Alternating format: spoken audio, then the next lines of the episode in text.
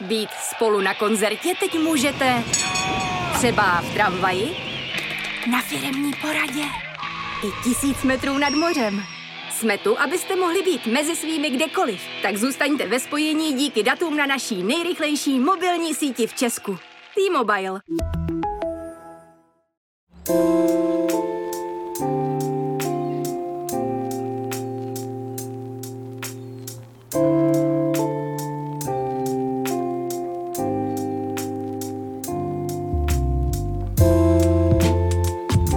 Posloucháte rozhovory Jonáše Zbořila.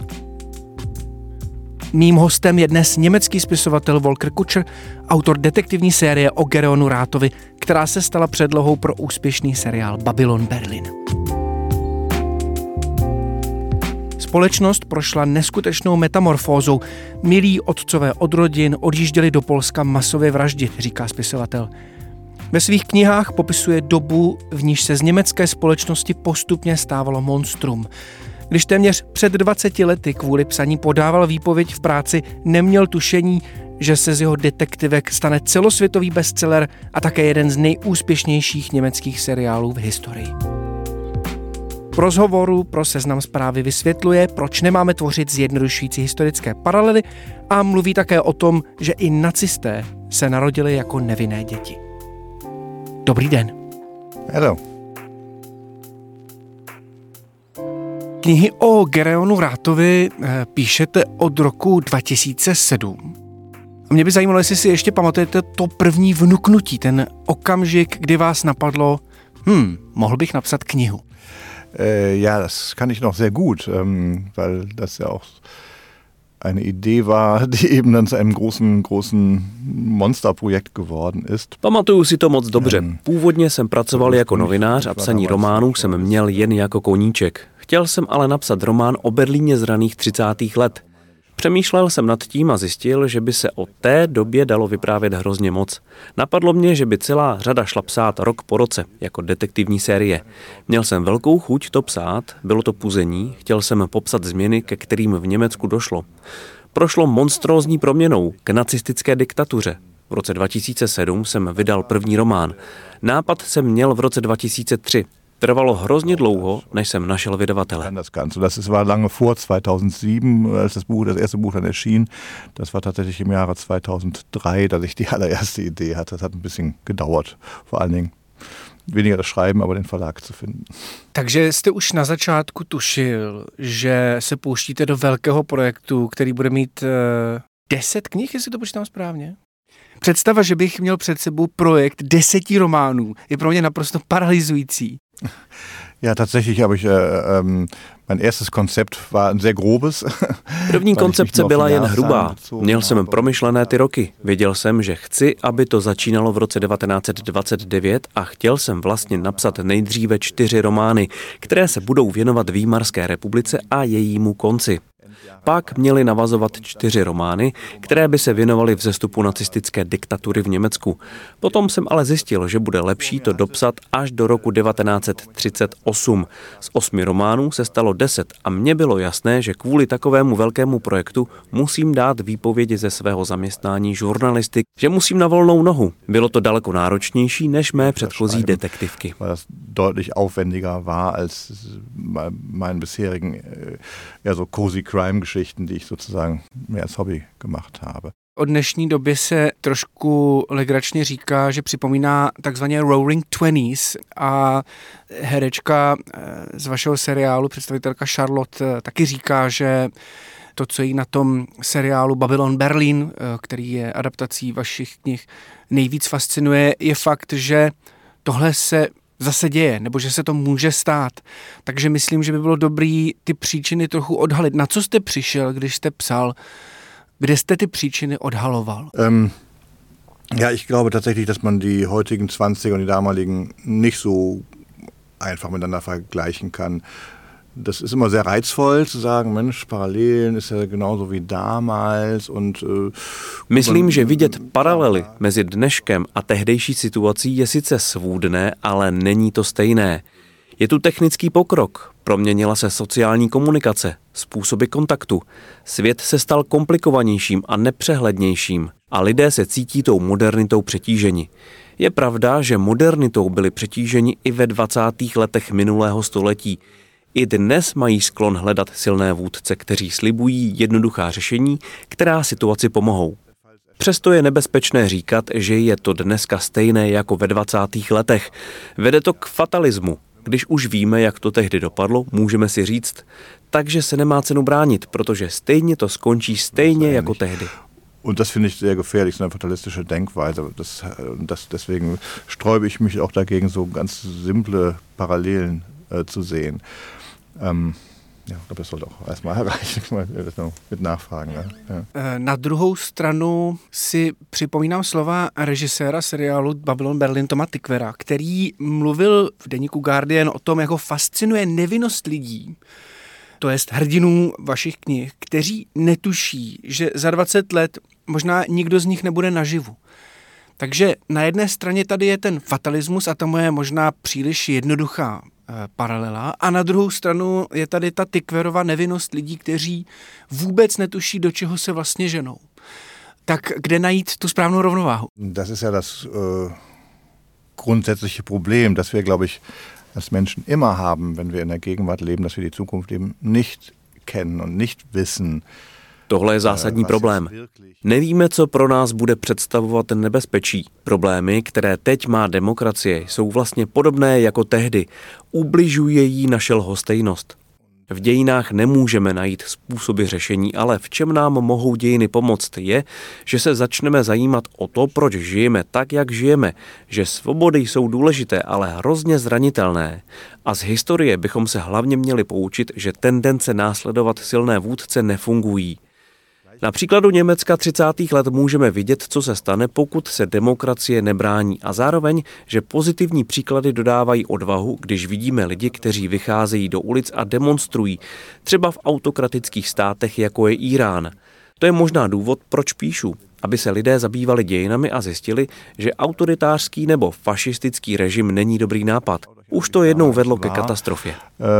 Weil dann konnte er unmöglich auf die Idee kommen, dass es eine gute Idee ist, wieder eine äh, autoritäre, faschistoide Regierung haben zu wollen. Das ist, äh, funktioniert einfach nicht. Das führt in die Katastrophe, egal wie.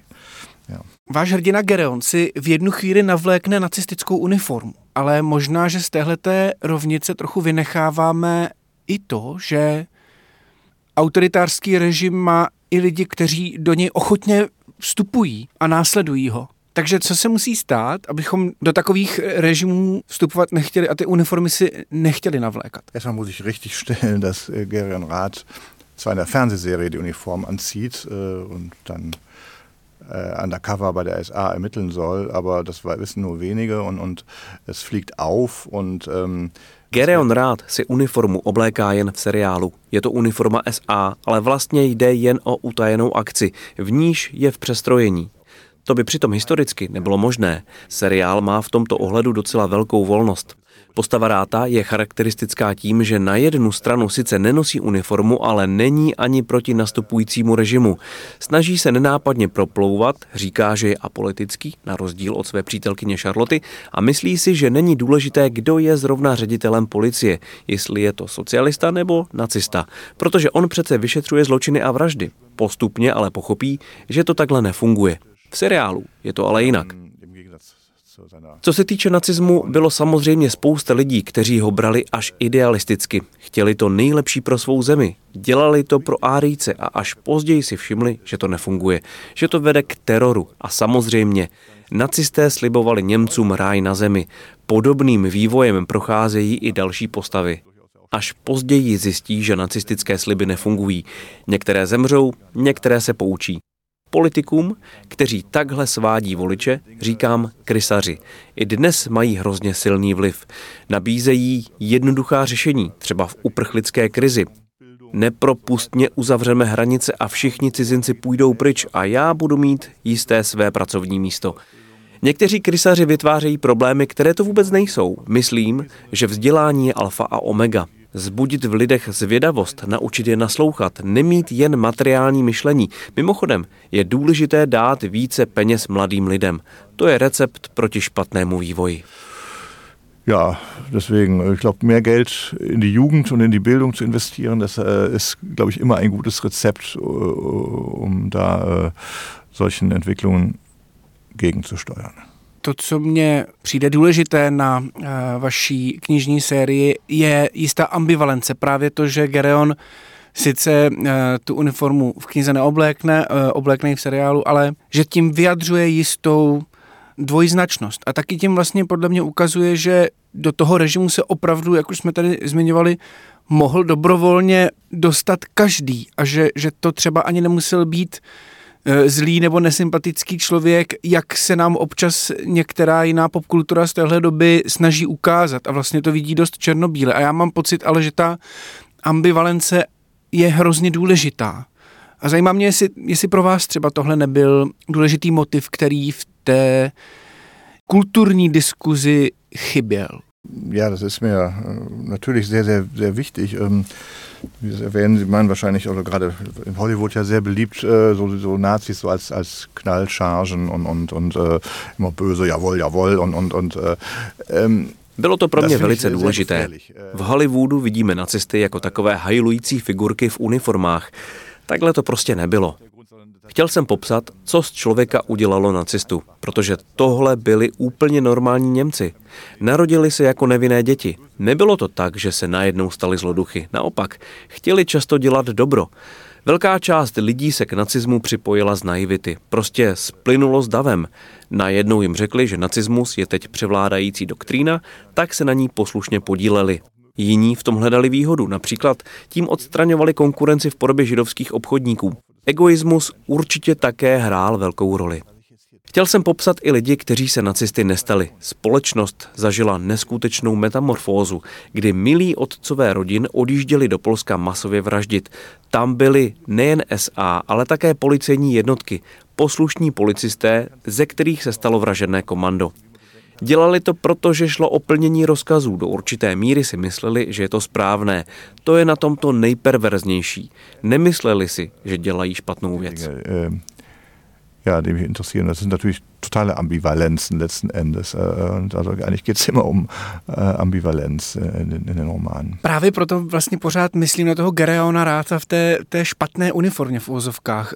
Neměl jste chvilku třeba plán, že byste z něj opravdu udělal uh, nacistu? Ono by to totiž pro ty čtenáře přece byl uh, strašně těžký úkol z někoho, kdo jim je tak dlouho sympatický a komu fandí, se najednou stane úhlavní nepřítel. Ale zároveň s tím, jako čtenář, musím udělat přece ten důležitý krok toho, tohle se opravdu může stát i člověku, kterého mám rád. Ja, das ist in meinem ähm, Romankosmos äh, wird das nicht Gerion Rath sein, äh, der so konsequent äh, ähm, der diesen Weg geht. Das war mir auch von Anfang an klar. Er soll verführbar sein, so habe ich ihn angelegt. Deswegen ist er auch nicht immer sympathisch, äh, weil er durchaus auch egoistisch ist und seine Freundin gern mal belügt und solche Geschichten und äh, V románovém světě jsem nepočítal s tím, že se stal ideologickým nacistou. Chtěl jsem, aby byl sympatický i přes své negativní vlastnosti. Třeba když lže své přítelkyni. Zůstává i po roce 33 u policie, což samo o sobě je určitou vinou, protože dál se podílí na té exekutivě, která je najednou pod vedením nacistů. Ale jsou tam jiné postavy, které podlehnou tomu vábení a většinou si myslí, že je to dobrá věc. Například je to postava Reinholda Grafa, který si dobrovolně navlékne uniformu SS, i když je homosexuál. Uvědomuje si, že to k sobě úplně neladí, ale on tu svou homosexualitu také do určité míry jako nenávidí. Je to nějaký způsob boje proti ní. V Babylonu jsou postavy sympatické i nesympatické, které se stanou nacisty. Nebo je to třeba Greta, což je přítelkyně Charloty, která je v knize teda švédkou, má dvojí občanství. Věc bohaté rodiny, takže jí to umožňuje žít bezstarostný život v Berlíně, kde se zamiluje do SSáka. Charlotte to nechápe, ani Greta to nechápe, ale prostě se jednoho dne zamiluje. Tohle se prostě v životě stává. I Gereon rád dělá věci, za které se stydí. Myslím, že jsou momenty, kdy není úplně sympatický, ale to je právě proto, že chci, aby působil jako normální člověk, abychom s ním mohli soucítit. äh, das scheint auch zu funktionieren äh, bei dieser etwas, etwas äh, ja, schrägen Figur, sage ich mal, oder nicht, nicht immer sympathischen Figur. Říkal jste už na začátku, že jste měl dost velkolepý plán. Tušil jste ale, kam až to vaše série dotáhne, to znamená, že z toho bude nejdražší, nejúspěšnější německý seriál, že se toho prodá spousty výtisků, že to bude prostě veliký úspěch? Uh, nein.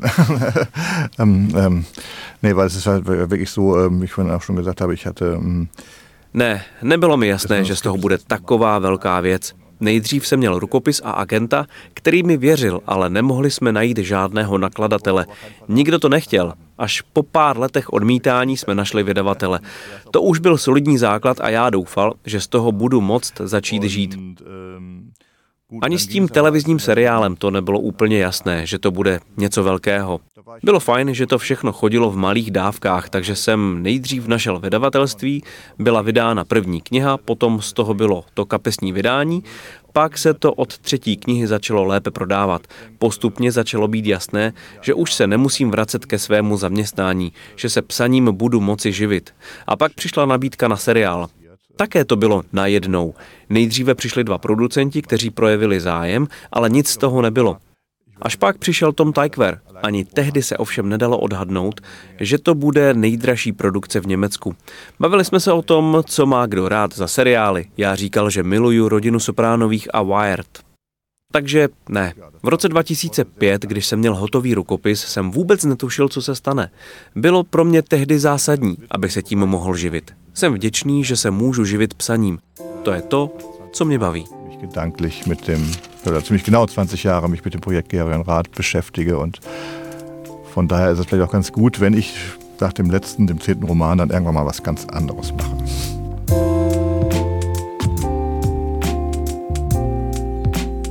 Moc díky uh, za skvělý rozhovor. Uh, přeju šťastnou cestu zpátky do Německa a mějte se krásně. Díky. Vielen Dank.